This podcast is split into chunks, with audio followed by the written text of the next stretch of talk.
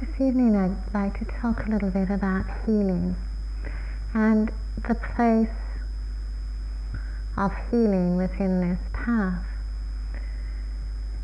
Uh, to be born is, of course, to be born with the gift of being able to feel. But it is the gift of being able to feel, it is always, it is also a mixed gift. Because none of us can actually control all the times in our lives what we are going to feel. We can't say, oh, yes, in this life I will have only joy. You know, in this life I will have only only happiness. In this life I will have only bliss. I mean, we can't even do that in one sitting. You may have tried it. You know, this sitting will be only pleasure. We can't control the feelings, well, the experiences that we encounter, and we can't always control the way that the experiences in our lives are actually going to impact upon us, how they, we are going to experience them.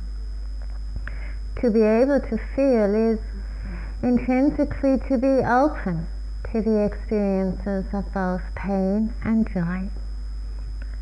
One of the fundamental facets of human existence is that all of us will, at different times and in different ways, encounter pain in our lives.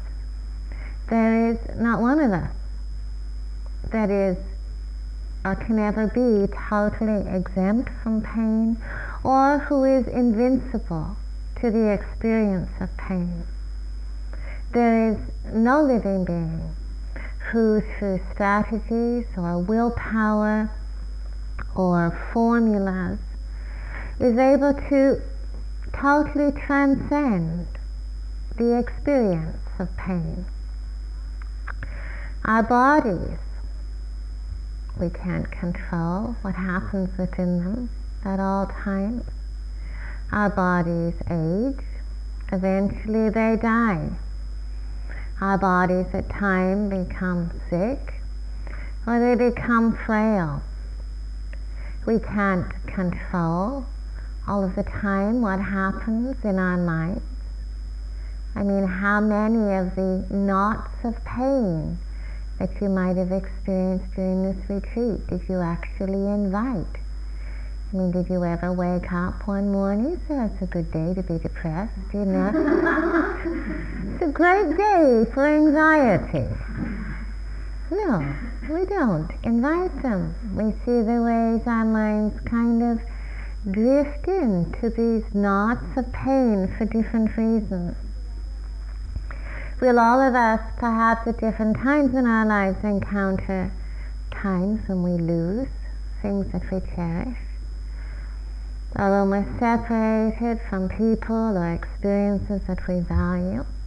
Not all, none of us will always be at all times a winner in our lives. There are times certainly when all of us falter and make mistakes and stumble and perhaps even experience failure. There may be moments in all of our lives when we feel the pain of rejection, of being hurt by another, or the pain of being deprived of what we want, or the pain of getting what we don't want. When we look around us at the world, we see we're, we're not alone in these pains.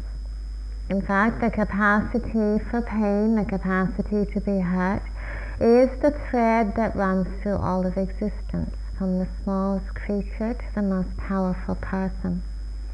And we also see that there's no pain that exists in isolation. Sometimes we're perhaps harmed or wounded by the anger of another, or we're subjected to the words or the actions of another that are born of their anger, and we feel harmed, we feel hurt. We are related to them in pain. They are related to themselves in pain. If we look at the anger that may bring about that relationship, we may see that it's impossible even to find the beginning of that anger. Our lives and the experiences that happen in our lives are interwoven with the lives and the stories of countless other people. We inherit the stories and the lives and the responses of countless generations that have gone before us. Where do we ever learn about fear or hatred or jealousy or resentment? We don't know often where we have ever learned. And the threads often of these feelings go back long before we were ever even born. They can be traced back through generations. There is no experience of pain that can ever exist in isolation. Of course, it impacts and informs the world around it just as we inform our world. Hatred and greed and fear, they are passed down, inherited and passed on. Sometimes we may even find ourselves responding or reacting in ways and we know we are replaying the stories of many other people, many other authorities, many other influences in our lives. No one of us can we ever find anyone who invented hatred or who invented greed or who invented anger. Pain is also the nature of separation separation from what we love, from what we want, and what we need. And pain is also found in being separated from ourselves, from being able to be with ourselves. Now, some, some pain that we experience, of course, is simply part of the human story. To be able to love is also to be exposed to the possibility of loss to be able to care is also to be open to the possibility of disappointment, to be able to be intimate also brings with it the companion of the possibility of separation. And part of our path as a human being, our part of our path of learning to be awake and learning to live in a wise way is actually learning not to get rid of pain, not to try to transcend pain, not to try even necessarily to avoid pain. But part of wisdom as a human being is actually learning how to embrace the very nature of life, the nature of change, with grace, with balance, and with openness. Now, some pain that we experience is part of the human story, and some pain that we experience in our lives is actually part of the story of ignorance. It's part of the story of denying or avoiding the truth of life's actuality. For example, the actuality of life is that everything changes to try and to hold on to anything within that river of change is to present ourselves with the possibility of pain. The nature of life is that we cannot rely on it for security, for stability, for safety. To attempt to do so is actually to invite pain into our lives the nature of life is that it cannot be possessed. We cannot possess it. We can't hold on to something, make it mine. And yet to deny that truth, to attempt to possess life or anything in it, of course, is to invite pain, is to invite the experience of suffering. where there is the experience of pain, there is a call and there is a need for healing. healing through forgiveness and through compassion, and healing through wisdom. And sometimes I think we have the impression that Buddhism, or the path of Buddhism, is somehow obsessed with the idea of suffering. You know, you hear statements, you know, supposedly coming from Buddhist teaching that says, you know, all life is suffering and therefore we have to transcend it.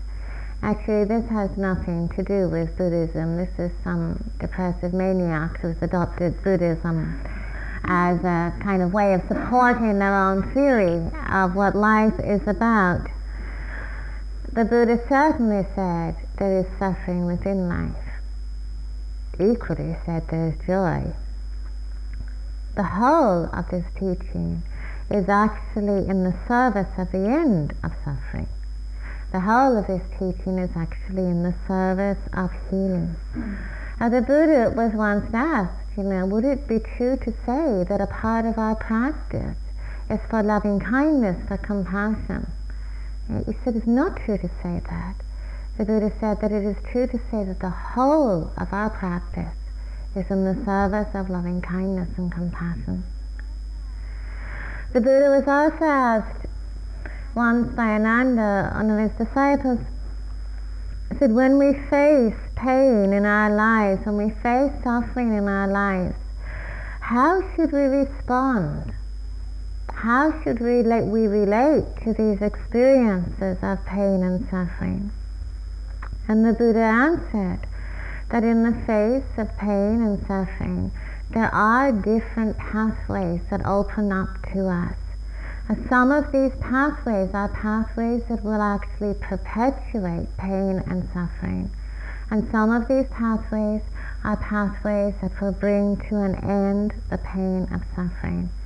And when he outlined the possibilities of these pathways of responding to pain, it's just totally fascinating to see that 2,500 years ago, you know, people were responding, of course, to pain in exactly the same ways that we do today, which we may give to conclude that human beings are very slow learners about how actually to bring about an end to pain.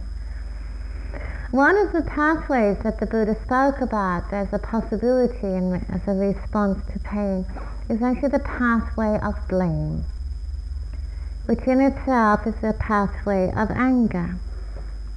And when we are hurt in our lives, wounded, and I don't mean just superficially offended or, or hurt by another, but when we are deeply hurt in our perhaps the deepest sense of our being, on an essential level, that experience of being hurt or wounded influences our entire sense of who we are. To experience very powerful moments of pain in our lives gives rise often to very, a very deeply wounded sense of vision. A wounded sense of vision is one where there is a strong belief in inadequacy, in worthlessness, in powerlessness, where there is a strong judgmental belief that is held to be true. Now, this wounded sense of vision is what I'm speaking about is more than just kind of fleeting feelings that arise and pass, you know, where momentarily we feel a little sad or momentarily we feel, you know, a little judgmental about ourselves. But a wounded sense of vision is actually a very deeply held belief system that is built upon the experience of pain. The experience of being rejected, the experience of being abused or judged or denied. Experiences that actually lead us to adopt a vision of ourselves which is shaped and molded by pain. The experience or the vision that we hold about ourselves, of course, shapes and molds our experience of the world. You know, a person who feels within themselves to be worthless experiences the world in a very specific way. You know, a person who experiences themselves as being powerless or uh, a victim may very well experience the world as an enemy, as something that is overwhelming, that is terrifying.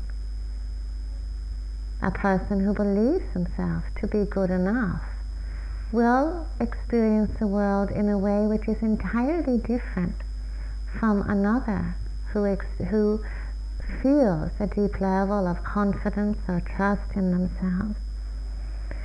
Now, when we awaken in our lives to the damage that is sometimes caused through pain, that is caused by a wounded sense of vision, it is not unusual to be filled with anger and to be filled with blame. And on one level, anger is actually a very useful energy. Because one of the characteristics of a wounded sense of vision that is built upon feelings of inadequacy or worthlessness or powerlessness is really a lack of energy a lack of vitality, a lack of spark, or, or not necessarily a lack, but the vitality and the energy is so suppressed and so suffocated by fear. So anger, of waking up in our lives, and the anger that sometimes comes with waking up, is actually can be an awakening energy that can inspire us, that can lead us to question, that can lead us to seek the ways to bring about transformation and change that can lead us actually to, to shed things or feelings or images that are difficult or inhibiting for us in our lives. That energy, if it is embraced with wisdom, can be remarkably inspiring. It is also, though, an energy that disables us if it is embraced with confusion. Anger is an energy that can paralyze us, disable us if it is embraced with confusion, because blame in many ways ties us to pain. There's a story in the Buddhist tradition of this person who's walking out in the forest and they get shot by an arrow. And you know, uh, this person's not alone, and other people rush to help them. You know, they they rush to, to help them. They're going to pull this arrow out. You know, they're going to going to attend to the wound. And as they approach the person who's being shot by the arrow, the person says, "Hold it a minute there." You know, before you're going to pull this arrow out, first you have to tell me. You know, what kind of wood is it made from? You know, who shot it? You know, where did it come from? Um, why did this person shoot this arrow? You know, have you discovered where they're hiding? And this whole kind of litany of questions about, you know, where it came from, why it happened, what happened to it. Meanwhile, of course, the arrow does, does nothing at all to alter the fact that this person got an arrow sticking in them and would be greatly helped by simply removing the arrow. Blame, in a lot of ways, places us in a very similar position of being tied to pain. Now, pain in many, much of the pain that we may carry with us has very real causes in our lives, is rooted in very real events, very real circumstances, um, very real experiences. The difficulty, of course, comes for us when we equate the truth of those events and circumstances or interpret the truth of those events and circumstances as somehow as being the truth of ourselves. Blame can be a subtle or sometimes not so subtle form of wanting and needing and dependency. When we are fixated upon blame, and think of a situation and we've been hurt, what is the energy that keeps that those thoughts of blame alive? I mean, blame can sometimes be terribly obsessive, you know. What are the thoughts and the energy that actually keeps that sense of blame alive? Sometimes it is because we really want something. We want something from another. We want an admission of guilt. You know, we want an apology. Sometimes we want maybe even revenge. We may want the person who is rooted in the cause of this suffering equally to suffer. How free are we within any of our blame? You know, one says, once speaking with a woman who was telling me this story of, you know, how she'd had a terrible, terrible experiences in her childhood with her father who had abused her terribly. And when she grew up, of course, she, she left home filled, filled with anger and filled with hatred for her father. And for many, many years would never, had never ever spoken to him, had never seen him, had never contacted him. And yet she thought about him all of the time. And she said that when her father died, she didn't, she was still so angry with him that she wouldn't go to his funeral. And so the funeral passed and her father was dead.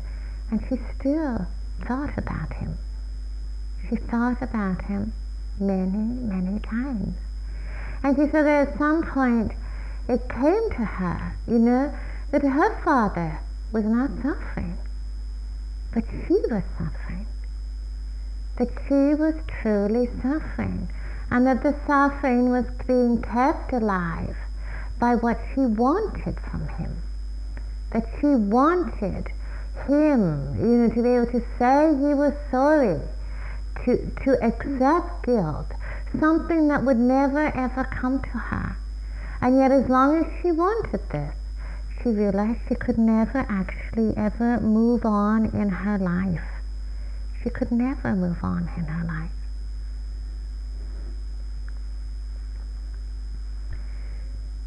we used to live in a kind of a time of the stiff upper lip, you know, this was a very proud English tradition, you know, of keeping everything secret, you know, of not talking, not communicating, never say anything. And now we have moved or are moving into a different era. It's an era of disclosure, an era of openness, an era of communicating. And of course, there is something that is very wonderful about moving into this time. Because for many people, it means not having to live anymore in a world of secrets or a world of shame, you know, or a world of hiding things, of being able to find the support and the communication and the healing that is possible.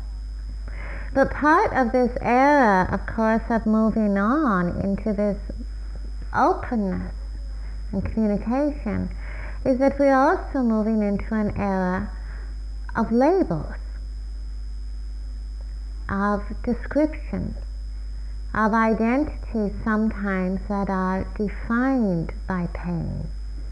And I think there is some way in which we have to be extraordinarily careful of adopting, you know, out of the greatest of intentions, a label, a name for ourselves that defines us by pain that has taken place in the past. Because I also wonder how much we are able to heal as long as we carry any burden, as long as we are tied to a burden of pain. Whether it is through blame or whether it is through a label, a description that we use to define ourselves by. Now, you know, when we're, if we were physically, or when we are physically sick, and you've probably had this experience, I know I've had it. You know, if you're sick and you're sick in a way that doesn't go away overnight, you know, it's something that goes on, you know, something wrong with your body. Um, you know, part of the pain that comes is to do with the illness, and part of the pain is also about not knowing what's happening. you know. And sometimes, you know, there's an incredible relief, you know, if you get a diagnosis, you know. If you're able to go to a doctor and they either say, oh, you've got this. Oh, it makes me feel so much better. You know, I actually know what I have now. And on one level, of course, it's wonderful because once we know what is amiss with us, then we can find the help that we need. We can find the pathway that we need. But it would also be strange to recover and then to go on for the rest of our lives referring back to this point when I had pneumonia, you know. It's kind of like those those kind of old veterans meetings, you know, where the rest of my life has been defined by one particular point, where the, the word has almost been a conclusion because something has happened to me. Now, we, we do live, I mean, in our culture, it's a culture of blame. You know, everybody wants to sue everybody else and everybody wants to know whose fault it is and, you know, and, and you know, I, I even can conceive of a time in meditation retreats, you know, when people may take out lawsuits against their part, you know, their sitting partner for disturbing their meditation. You know, I could imagine this happening, you know because we do live increasingly actually in a culture of blame which is in a culture of labels. I am, I am, you are. And I think it's really important for us to question whether healing can ever take place unless we're able to go a little bit beyond our labels.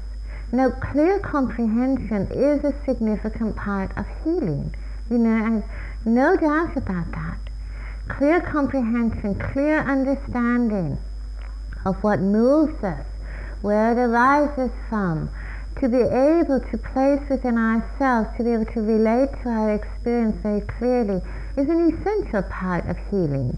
You know, we can't heal when we're wandering around in blindness and confusion of not actually knowing what is taking place within ourselves. But clear comprehension is very different than blame. Clear comprehension is about the present. It is about this moment, this experience.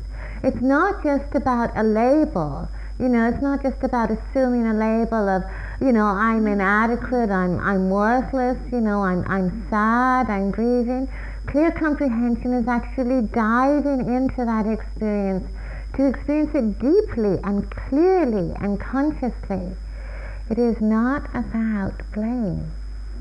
It is not about attempting even to deal with something that has already gone by because we can never undo, we can never erase any event that has taken place in our life that harms us or wounds us. Within what has gone by, there's no possibility of change. There is a possibility of change in our relationship to what has gone by we need, I think, to be aware of what kind of marriages, what kind of partnerships we enter into when we assume any description in our lives to be true. You know, when we have assumed any image, any conclusion to be true, we need to be aware of what, how that image might actually isolate us and how it might actually freeze us in a time that has already finished. One of the first steps, I feel, of healing is the willingness to let be what has already gone and to let go of wanting from what has already gone. That letting go of wanting, it's not a surrender of integrity, but it is a surrender, perhaps, of those conclusions about ourselves. The second path that the Buddha talked about that arises many times in the face of pain is the path of despair. The path where despair is not so different always from depression. the despair of, you know, those thoughts and those feelings and those emotions of, you know, why did this happen to me? You know, what have I done to deserve this? You know, I'm hurt, I'm wounded, something happens to me that is painful. You know, throwing up our hands in resignation, you know, oh no, not again, you know, what, how, why is my life so, so cursed with these kind of tragedies? Despair is a very powerful prison. It is actually, I think, a kind of suppressed anger. But within it, there is such a heaviness of spirit. You know, and how little healing happens in despair. Because when we are despairing, again, it molds our approach to every moment in our lives if we are stuck in despair. Nothing is hardly ever, ever begun because failure is already forecast. Limita- limitation or pain is somehow accepted as being a norm because confidence and trust is somehow surrendered. You know, when there's despair, very little is sought for, very little is aspired to, except in fantasies, because there is already the expectation of failure. Despair is a real darkness of I can't. You know, blame is about I am, and despair is about I can't. You know, some, it's not uncommon to meet despair on retreats. You know, think of the moments at times when we're tempted into fantasy. What, are the, what is our relationship to that moment when we jump into a fantasy? Why do we do that? Because fantasy seems to promise us something that feels really impossible to us in the moment. You know, it feels impossible in the moment to find richness, happiness, and well being fantasy seems easier. Sometimes on retreats, you know, when there's that temptation to kind of curl up, both psychologically and sometimes even physically, into a sort of fetal ball, you know, of surrender. You know, all is impossible. Despair is a prison, again, that is often based upon the past it is based upon a deep lack of inner trust in ourselves. It is really important for us to see, I think, on a moment to moment level, what actually gives life to the past. What actually gives life to the past? Now, everyone here is a survivor on one level. I doubt if there's anybody in this room who hasn't experienced some moment, at least one moment in their life, of real, of real pain, brought about through events, brought about through other people. Now, what is it, you know, when those memories or those images arise, what is it that actually gives life to the past and the present? It is holding, it is clinging. It is identification that creates continuity between the past and the present. Belief creates continuity between the past and the present. Clinging actually makes the past a living present. It makes the past a living reality for us. Think we really need to be very aware of how, how much power we give to these words, I can't. Now, there's many things, of course, we cannot do.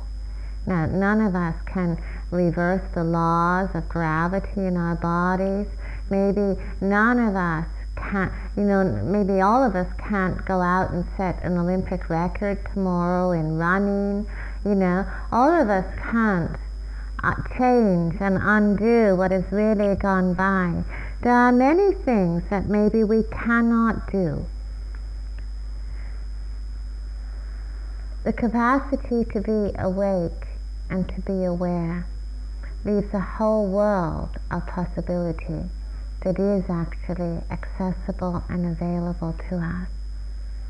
But to avail ourselves of any world of possibility, of any true transformation of our lives, it requires a basis of confidence and a basis of trust.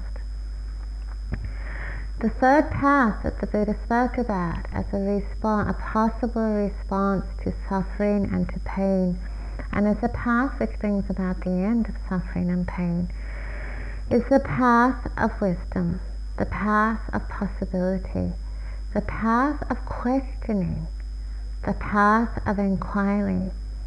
It is the path of moving on in our lives. There is, I already mentioned, some pain which is intrinsic to life the pain of death, the pain of separation, the pain of sickness. There is much suffering that is not at all intrinsic to life. Suffering that is intrinsic to not living in harmony with the truth of we held within life. You know, in California, it's like they, they made this T-shirt. You know, everybody likes to wear T-shirts. You know, that states their beliefs in the world. In California, they have a T-shirt that says, "Suffering is optional." suffering is optional. I think this is a wonderful, it's, it's just the most marvelous statement. Suffering is optional. I mean, how might we look upon our lives if we actually kind of carried this around with us a little bit as a reminder? You know, that suffering is optional because usually we don't actually feel that suffering is optional. You know, we usually feel, oh, there's no choices here, you know. This, this, this is suffering, you know, and I just have to either endure it or transcend it or go through it or be heroic or any of these other things that we usually think we have to do with suffering. What would our lives be like if we actually considered the possibility? I'm not talking about the pain that's intrinsic maybe to life life changes. But how would our lives be if we actually carried this around as a reminder for ourselves? Think of it the next moment, you know, you're battling with the demon of some mind state or, you know, enduring some, you know, grand, you know, Victorian tragedy, you know, or you know, transcending your body, your emotions, you know, all of those heroic things we can do. Think of it, what difference it would make if we could remind ourselves to ask, you know, how much of the suffering is optional. Now, optional doesn't mean, you know, that we could just decide not to suffer. You know, obviously, may not be quite that easy. It's not about deciding not to suffer. It is about wisdom. It's about the wisdom of turning towards any instance of suffering, any moment of struggle, any real moment of resistance, any real moment of pain, and to look at it without fear and without resistance, and to ask ourselves, how is it caused and how does it end? And it seems to me that to heal ourselves, to heal our world, it's not about getting lost in blame, it's not about getting lost in fantasies, it's not about surrendering to suffering. It feels to me that to bring about healing in ourselves and our world, one of the most central ingredients is vision. How can anything change without some vision of possibility. How can anything be transformed unless we hold within ourselves some spark, no matter how small it is, no matter how tiny it is, that it is possible for us to be free from suffering, that it is possible for us to be awake, that it is possible for us to live with integrity and dignity, that it's possible for us to embody wisdom and compassion, that it's possible for us to live in a sacred way, in a free way.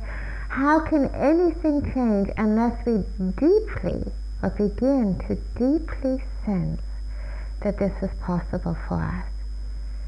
It seems to me vision is the catalyst for change. It's the catalyst for inquiry.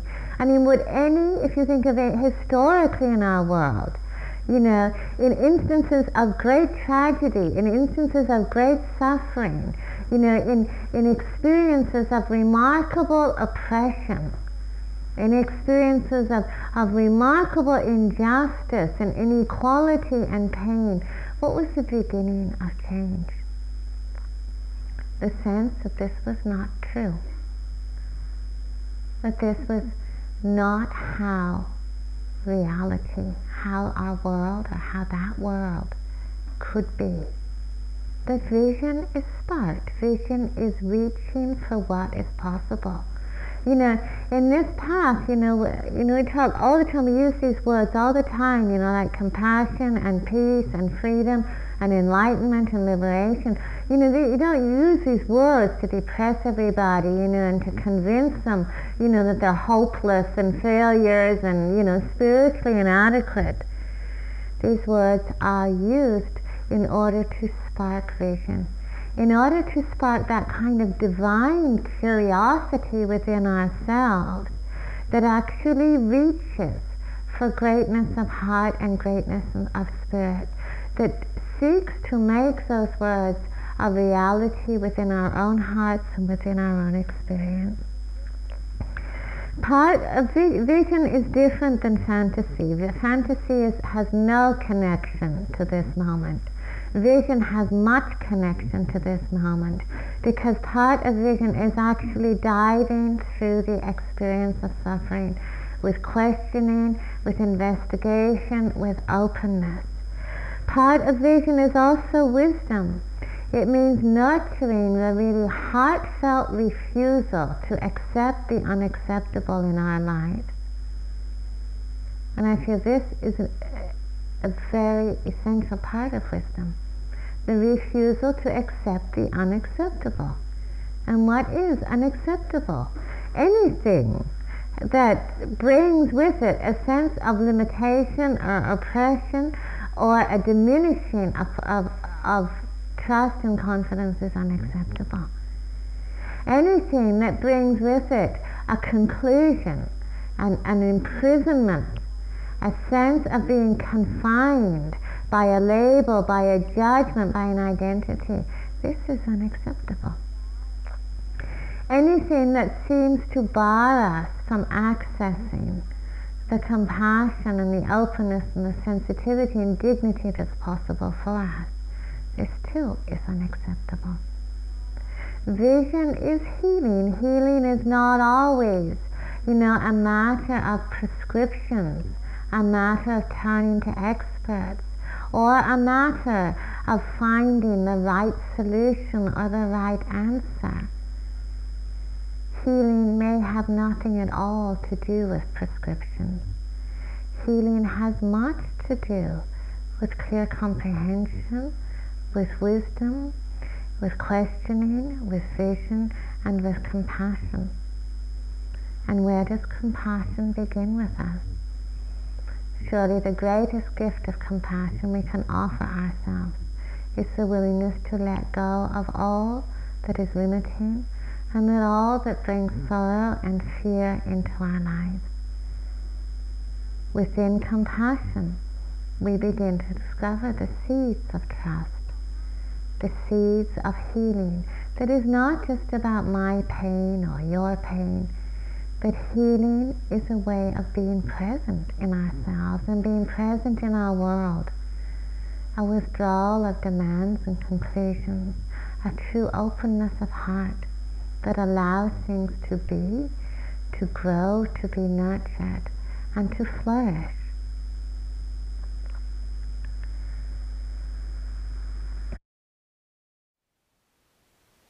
Thank you for listening. To learn how you can support the teachers and Dharma Seed, please visit dharmaseed.org slash donate.